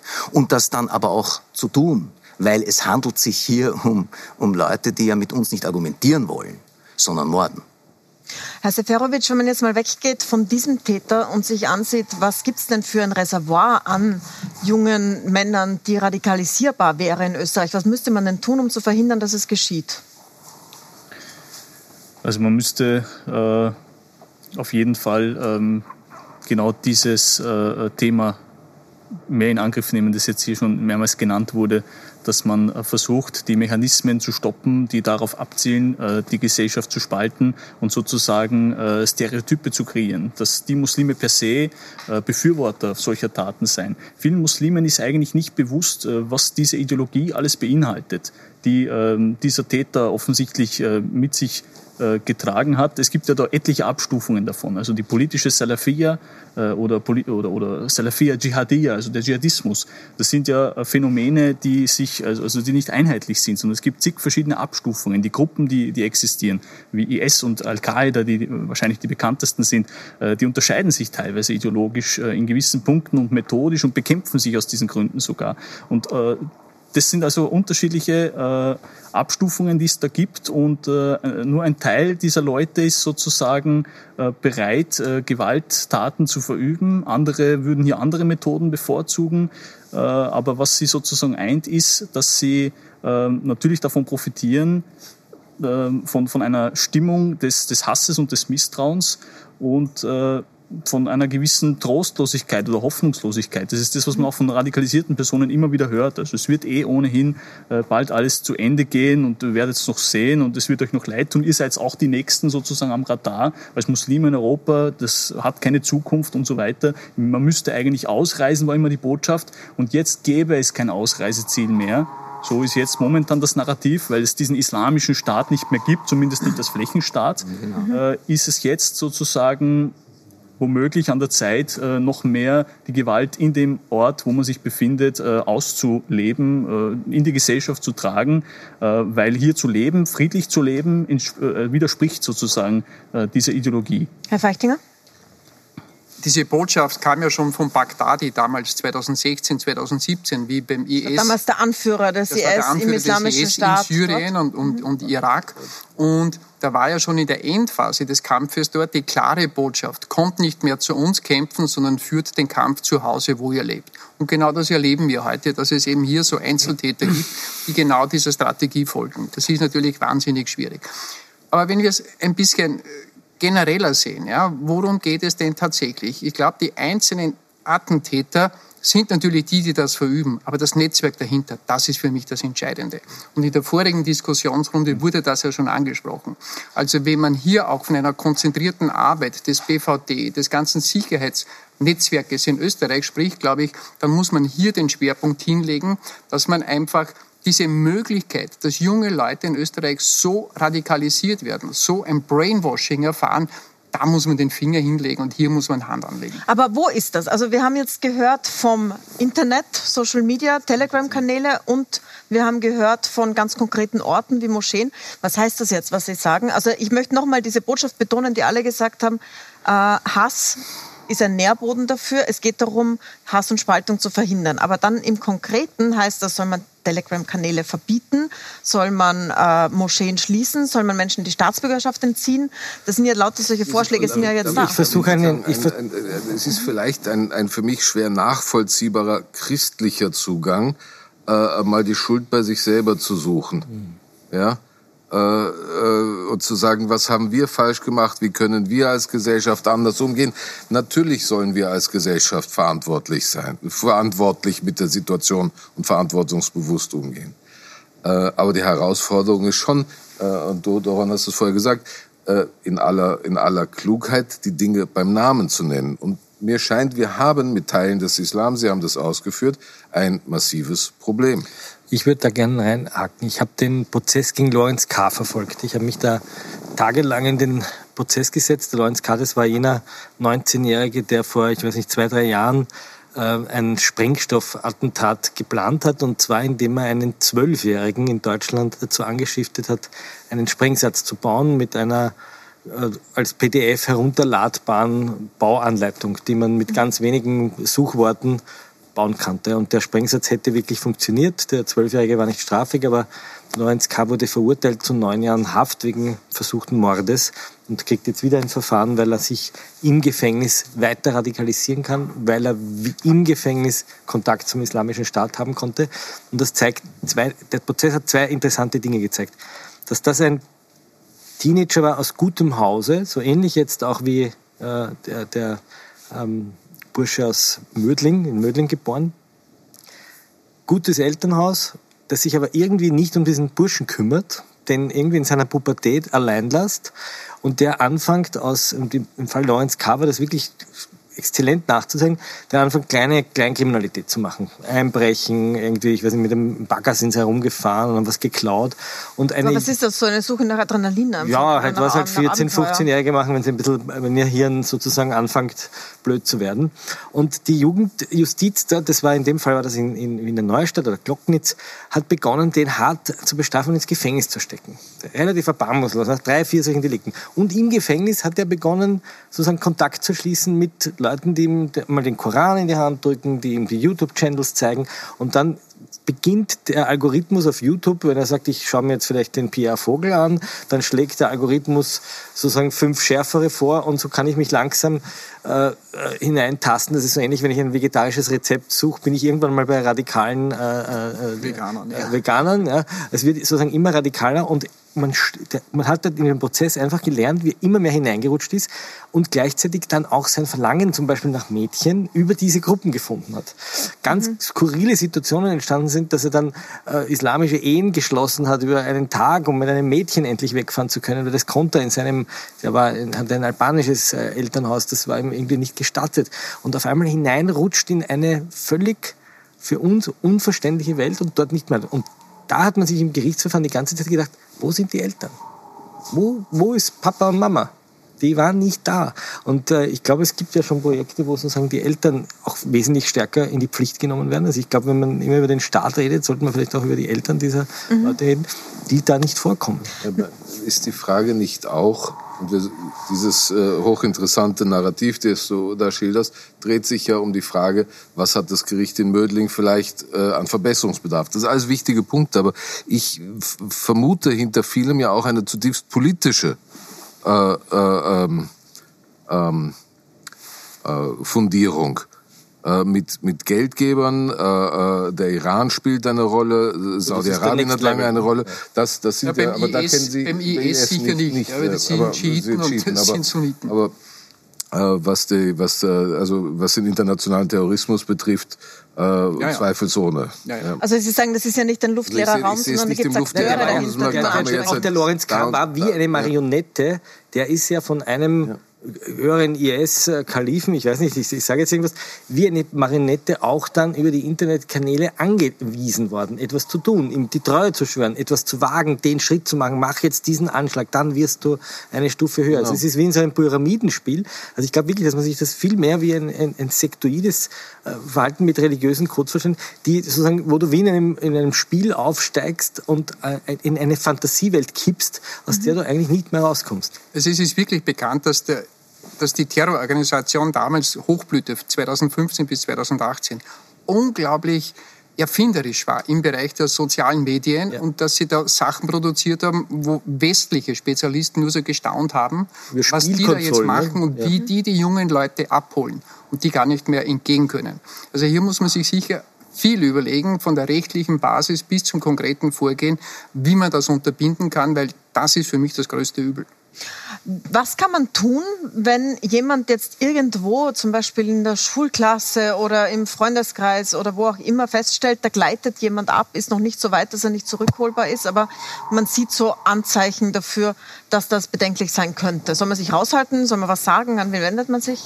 Also auf, auf jeden Fall äh, etwas sagen oder versuchen, sich professionelle Hilfe zu holen. Äh, wir erleben leider, dass wir äh, einerseits, also ähm, wir, wir, sind eine NGO, wir sind nicht äh, durchfinanziert für alle Services, die wir anbieten können, dass es eben teilweise am Geld scheitert, mhm. äh, muss man ehrlich so sagen, dass wir einfach nicht äh, entsprechend finanziert sind. Wenn wir dann sagen, okay, wir machen Workshops, wir können mit den Jugendlichen sprechen etc., dann ist immer die Frage, kostet das was?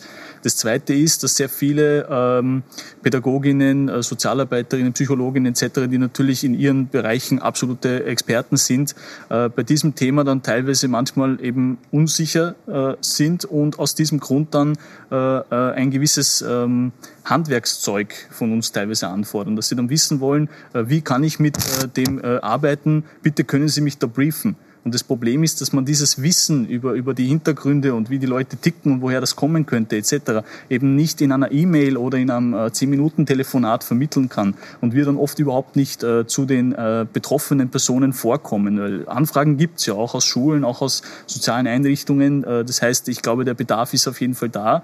Oft ist es Verunsicherung, dann stellt sich raus, es ist nicht so tragisch äh, wie vielleicht angenommen, aber teilweise sind es auch Fälle, wo man dann eben das Gefühl hat, okay, äh, hoffentlich findet man den nicht dann demnächst äh, im, im äh, Jugendstrafvollzug, weil wenn die Leute dann dort bei uns landen, ist es ja eigentlich schon zu spät, dann ist ja schon etwas passiert.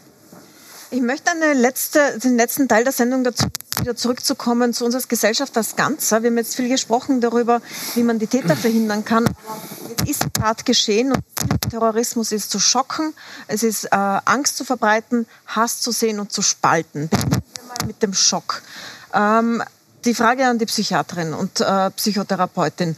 Es ist das ganze Land geschockt. Egal, ob man jetzt dabei war, wie Sie beide die Augenzeugen waren oder wenn man es nur gesehen hat. Es sind sehr viele Kinder heute zu Hause geblieben. Sehr viele sind nicht in die Arbeit gegangen. Und es war heute so ein Tag, wo man sich in Wien zumindest zurückgehalten hat und im ganzen Land an den Nachrichten geklebt ist. Morgen fängt das Leben unter Lockdown-Bedingungen wieder neu an. Wie kommen wir da raus, Frau Schosser, am besten? Wie geht man am besten damit um? Mhm.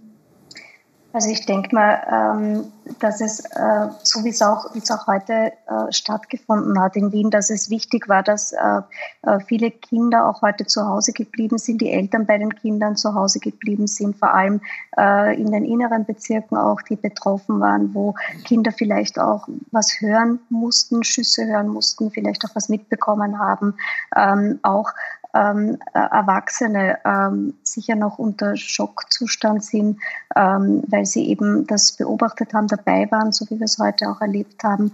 Und ähm, ich denke mal, es ist wichtig, äh, wenn wir jetzt, ähm, wenn wir jetzt zu den Kindern zurückkommen, weil wir gerade vorher noch über Kinder und Schulen gesprochen haben, ähm, da Kinder das auch einerseits Sicherheit geben, äh, ihnen das Vertrauen geben, dass es äh, zu Hause, dass wir zu Hause einen sicheren Rahmen haben, dass sie in Sicherheit sind, äh, ihnen auch äh, Fragen beantworten, was da passiert ist, in einer kindergerechten Sprache, ihnen das zu erklären, ähm, ihnen jetzt nicht Angst machen, aber auch auf der anderen Seite nicht äh, runterspielen, äh, was da passiert ist.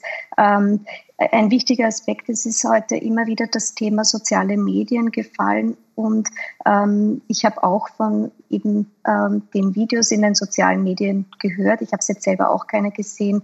Aber ich glaube, wichtig ist auch, ähm, dass äh, wir, wenn wir jugendliche Kinder haben, dass die sich das jetzt nicht ansehen sollten, diese Videos, weil das auch sehr traumatisierend sein kann, da diese Videos. Aber was macht man, wenn Sie es schon gesehen haben? Äh, weil die werden ja auf WhatsApp herumgeschickt. Viele sagen, das haben das bekommen. Ja. Vielleicht sollte man ja. sagen, dass ein Privatsender namens ja. Ö24 ja. das als Fernsehen gesendet hat. Also es ist tatsächlich auf Ö24 im Fernsehen gesendet. Im Fernsehen, nicht irgendwo im Internet versteckt, sondern im Fernsehen gesehen hat.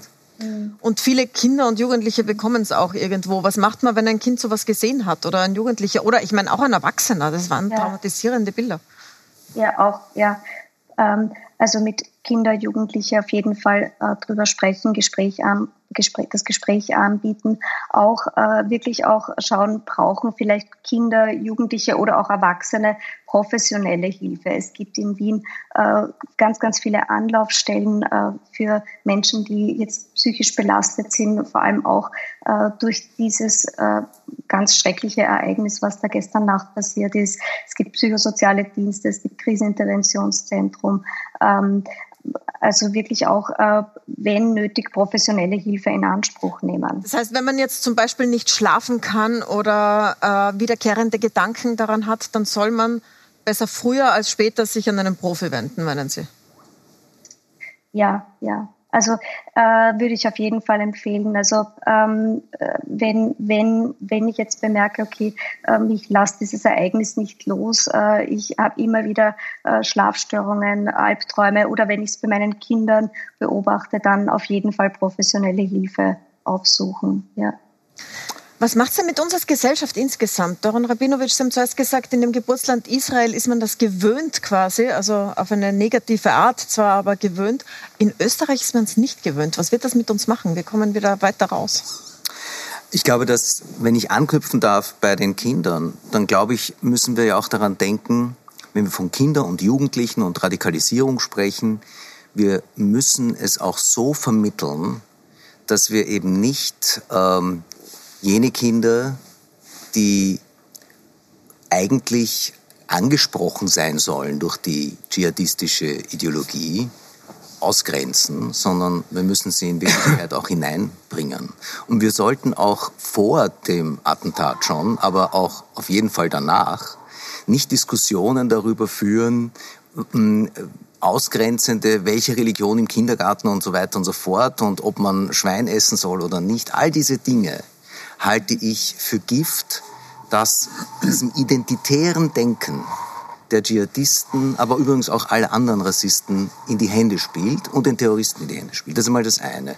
Und ich glaube, dass abgesehen davon sehr viel gewonnen ist, wenn wir einerseits durchaus mit Stärke reagieren, wenn wir politisch reagieren und bereit sind auch nicht zurückzuweichen. Und da glaube ich, dass das nicht nur eine österreichische Frage ist, das ist eine europäische Frage, dass man gewisse säkulare Räume sich nicht nehmen lässt. Und dass man gleichzeitig aber auch ähm, versucht, gemeinsam eine, eine gemeinsame Vision zu haben. Eine, die eben nicht spaltet, sondern auf das Gemeinsame geht und die klar sagt, wir stehen gemeinsam gegen jene Terroristen. An die beiden Politiknahen als Journalist, als Berater, macht die Politik das jetzt oder was soll sie weitermachen? Ihrer Meinung nach? Es gab äh, vor wenigen Tagen eigentlich fast prophetisch eine Diskussion, ich weiß nicht, zwischen dir und jemandem, Christian Reiner äh, äh, vom Profil um die Frage, würdest du im Falter Karikaturen abdrucken, ja oder nein? Und du warst der Meinung, aus Sicherheitsgründen im Sinne des Schutzes deiner Redaktion, das nicht tun zu wollen. Das ist eine sehr verantwortliche Entscheidung, aber es ist letztlich eine Entscheidung, äh, die und das ist kein Vorwurf, sondern eine, eine deskriptive äh, Feststellung, äh, letztlich Macht gibt über den, der sagt, wenn du das tust, schieß ich. Ich erinnere mich daran, dass äh, äh, vor vielen Jahren, Entschuldigung, dass wir wieder oder ich wieder Israel referenziere, die Mutter eines Terroropfers äh, geschrieben hat in, in, in Haaretz, äh, einen Kommentar, wo sie geschrieben hat, I want to live in peace, not in security. Und dieses Wortspiel äh, im Hebräischen ein bisschen besser funktioniert, weil Bitochon Security, die, die, die Übersetzung in, in, in die, in die ähm, militärisch-polizeiliche mhm. Sicherheit bedeutet. Ich möchte Frieden haben, ich möchte mir keine Sorgen machen müssen. Und das ist etwas, was ich als Herausforderung äh, sehe für uns. Israel ist ein Staat, der über Generationen hinweg, es gibt keine Generation, die nicht im Krieg war. Und trotzdem ein Maß an Zivilität sich erhalten hat mit allen Stärken und Schwächen dieser Demokratie, dass ich äh, äh, mir auch für Österreich wünsche. Ich, es gibt auch den schönen englischen Satz Keep calm and carry on. Und das kann man auch wahrscheinlich, das werde ich mir persönlich zu Herzen nehmen.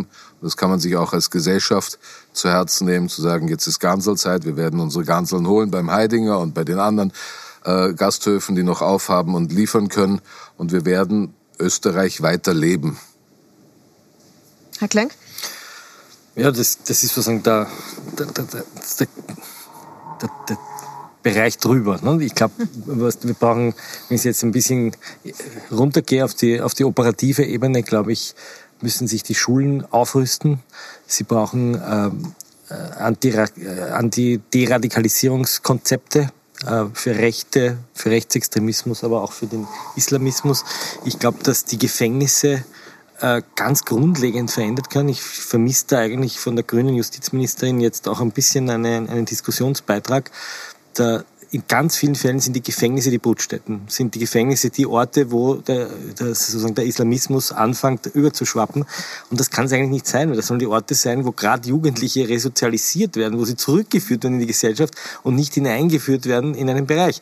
Und ich würde gerne mal darüber diskutieren, ob wir diese Jugendgefängnisse in dieser Form eigentlich brauchen, weil wenn ich mir den Lawrence Kahn schaue, der dort wegen irgendwelchen Bagatelldelikten, weil er irgendwo, ich weiß nicht, in irgendeinen Schupfen einbricht, auf einmal in, äh, angefixt wird, ob wir uns da nicht was Neues überlegen.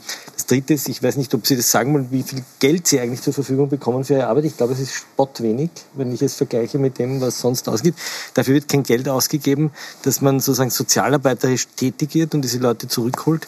Und ich glaube, das ist sozusagen der Schlusspunkt, dass wir einen, einen äh, Verfassungsschutz brauchen. Schönes Wort, Verfassungsschutz der auch wirklich unsere Verfassung vor solchen Verfassungsfeinden beschützt und nicht irgendwie im Intrigenspiel äh, als Parteiversorgungsposition ist. Und das ist der BVD. Das und haben nicht halt die Verfassungsschützer eigentlich in ihrer Arbeit ja, bestürmt was und stört. Was wir durch den Urschuss gelernt haben, ist, dass dieses Amt in den letzten 10, 15 Jahren einfach zur zum Entsorgungsort für Parteipolitiker aller Couleurs geworden ist. Äh, und das muss sich ändern. Da müssen Fachleute hinein, die wieder sozusagen. Äh, Damit tust du, glaube ich, aber wir werden den BVD. Ich tue, allen, ich tue wahrscheinlich jetzt ein paar. Du sehr wesentlichen handelnden Personen dort, glaube ich, Unrecht. Äh, aber wir hatten einen Innenminister und ich muss ehrlich sagen, ich bin froh, in der Situation, in der Situation bin ich froh, dass er es nicht ist. Wie viel Geld brauchen Sie, wenn das schon so im Raum steht? Also das ist das Zahl, aber wie viel mehr als jetzt da ist? Also ja, als Zahl kann ich sowieso nicht sagen. Ähm, also es wäre natürlich für uns äh, wahnsinnig hilfreich, wenn wir äh, fixe Anstellungen hätten für die Arbeit, die wir machen. Mhm. Äh, momentan Sie werden nach Stunden bezahlt, ne? Genau. Ja. Herr Feichtinger, zum Abschluss. Wollen Sie den Stundensatz sagen? Äh, wir wollen das nicht als äh, Krieg bezeichnen, was da los ist. Das ist etwas, äh, also zumindest wir lehnen diese Rhetorik komplett ab. Es gibt andere Länder, die machen das so. In Österreich wird das nicht passieren, aber durchaus als ein ernstes Sicherheitsproblem in Europa. Ähm, aus Ihren Prognosen, was Sie sehen, vielleicht zum Schluss ein kurzer Ausblick, was kommt auf uns zu? Und wie rüsten wir uns? Dieser Begriff Krieg kommt ja aus 2001, damals dieser Global War on Terror ist ja geprägt worden nach 9-11. Und der Begriff Krieg ist hier sicher nicht zielführend, weil damit reduziert man die Mittel und die Sichtweise automatisch auf das Militär. Und genau das ist es nicht. Das hat sich in der Diskussion gezeigt. Das ist ein gesamtgesellschaftliches Problem. Vielleicht ganz kurz zusammenfassend, ich bin gestern um 18 Uhr mit meiner Frau beim Schwedenplatz aus der U-Bahn gestiegen. Wir sind die Roten Turmstraße hinaufgegangen, haben gesehen, wie die Leute noch das Leben genießen, unmittelbar vor dem Lockdown. Und dann rufen uns Freunde an und sagen, geht nicht hinaus, es wird geschossen. Und wenn ich heute ein Resümee ziehe daraus, wir hatten eine unruhige Nacht, können Sie sich vorstellen, dann habe ich mir gedacht, worauf kommt es jetzt an? Wir brauchen einen funktionierenden Staat mit all seinen Elementen. Vollkommen klar. Wir brauchen eine starke Zivilgesellschaft, um all die Probleme, um all die Zugänge machen zu können, die wir gesehen haben. Und wir sind ja doppelt gefordert derzeit. Wir haben ja diesen furchtbaren Terroranschlag von gestern, aber wir haben noch, würde ich sagen, die größere Herausforderung aktuell, dass die Zivilgesellschaft zusammenhält im Hinblick auf den Lockdown und das Coronavirus. Und unterm Strich, für das Ereignis gestern ist für mich herausgekommen, gibt dem Terrorismus keine Chance. Und glaube ich, hier gibt es viele Ansatzpunkte, die jetzt schon gesagt wurden. Und das ist die gesamte Herausforderung für die Gesellschaft und für den Staat, damit umzugehen. Nicht heute groß aufgeregt zu sein, tief bestürzt zu sein und morgen schon zum nächsten Thema weiter zu hecheln. Ich bin sehr lange in der sicherheitspolitischen Analyse schon tätig und Pandemien, Terroranschläge, das steht in jedem Sicherheitskonzept. Das ist überhaupt keine Frage. Nur die Willigkeit, sich ernsthaft damit auseinanderzusetzen, die habe ich sehr, sehr selten verspürt, wenn man hier in politische Beratung gegangen ist. Und ich glaube, diese Zeit muss vorbei sein. Wir leben in einer Welt, wo es diese Phänomene gibt, wo auch Österreich davon bedroht ist. Daher muss man seriös damit umgehen. Dann danke ich Ihnen sehr, sehr herzlich für Ihre Beiträge. Es war eine ganz, ganz tolle Diskussion. Ich würde am liebsten sehr viel davon aufschreiben und aufhängen von dem, was Sie gesagt haben. Danke für die Diskussion. Danke, Frau Dr. Schosser, fürs virtuell dabei sein. Bei uns geht es jetzt weiter mit dem anderen ganz großen Ereignis, das uns äh, eigentlich, wo wir dachten, dass uns das heute hauptsächlich beschäftigt.